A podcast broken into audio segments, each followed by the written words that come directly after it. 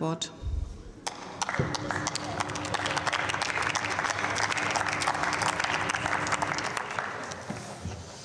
Frau Präsidentin, liebe Kolleginnen und Kollegen! Wenn jemand wie die Made im Speck lebt, dann die AfD im Speck der Demokratie. Es ist die Zusammenfassung ihrer Existenz.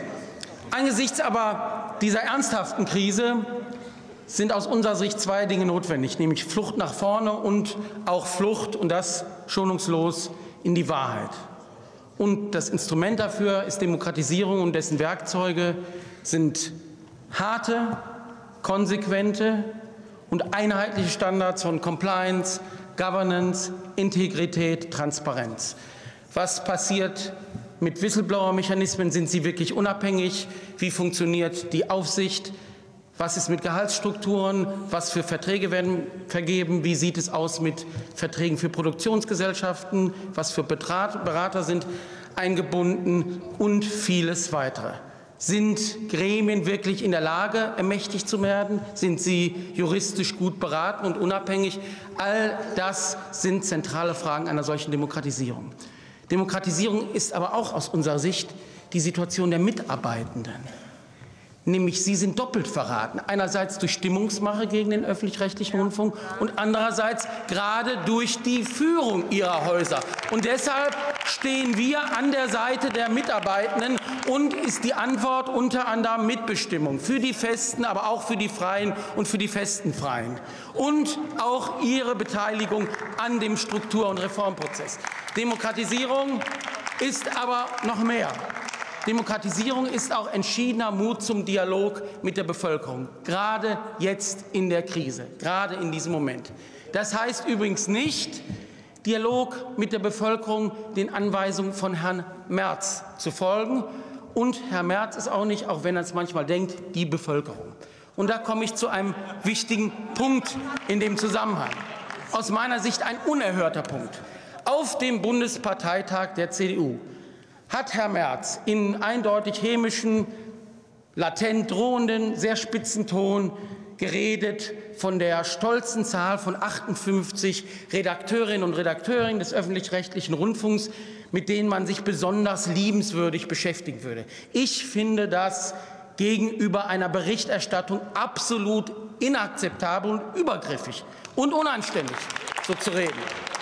Es wirkt aber, diese perfide Strategie wirkt, denn zwei Intendanten fühlten sich nahezu gezwungen, im Nachhinein Rechtfertigungen zu äußern. Ich fand diese Rechtfertigung nicht nötig und ehrlich gesagt falsch, aber der Druck war so groß. Es geht aber noch weiter. Das große Thema, das Herr Merz als Parteivorsitzender, Fraktionsvorsitzender entdeckt hat, ist auch die Unausgewogenheit. Und er benutzt dafür eine in rechtspopulistischen Kreisen sehr beliebte Nichtstudie, der zufolge angeblich 90 Prozent der VolontärInnen grün, links oder SPD orientiert wären. Jetzt haben wir folgendes Problem damit. Was sagt uns das? Es ist überhaupt keine wissenschaftliche Aussage. Zum Zweiten wollen wir eine Gewissensprüfung machen. Fangen wir jetzt an, bei Lehrerinnen und Lehrern zu fragen nach der Parteiorientierung oder bei den Mitarbeitern des BMI. Drittens bestimmen die VolontärInnen über das Programm des öffentlich-rechtlichen Rundfunks. Und viertens, und das ist eine ganz interessante Frage, diese Volontärinnen kommen aus der Altersgruppe 18 bis 24. In dieser Altersgruppe haben die traditionellen Volksparteien ziemlich schlechte Ergebnisse und die CDU besonders schlechte Ergebnisse mit 10 Prozent. Es ist doch nicht das Problem des öffentlich-rechtlichen Rundfunks, wenn zu wenige Leute die CDU wählen, sondern es ist Ihr Problem und das Problem von Herrn Merz.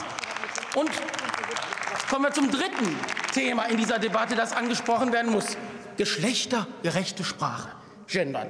In einer Talkshow sprach Herr Merz vom Rat der deutschen Sprache und regelmäßig spricht er davon, dass man sich beim öffentlich-rechtlichen Rundfunk zu halten habe an die allgemeinen anerkannten Regeln der deutschen Sprache. Erstens, ein Rat der deutschen Sprache gibt es nicht.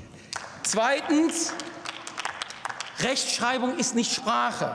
Und man kann Humboldt lesen, auch Ludwig Wittgenstein, Sprache ist dynamisch, Sprache ist im Wandel, sie wird weder von einem Rat noch von uns, noch von einer Partei, noch von Herrn Merz verordnet.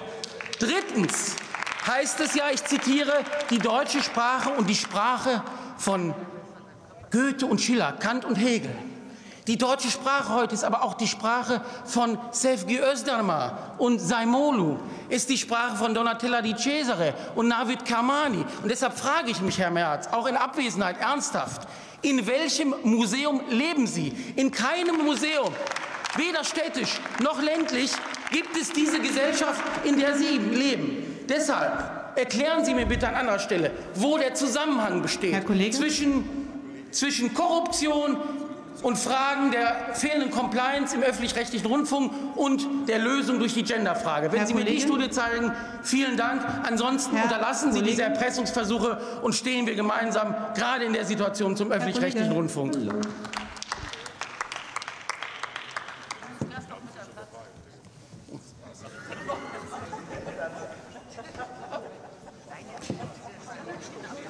Der Kollege Maximilian Mösebock hat das Wort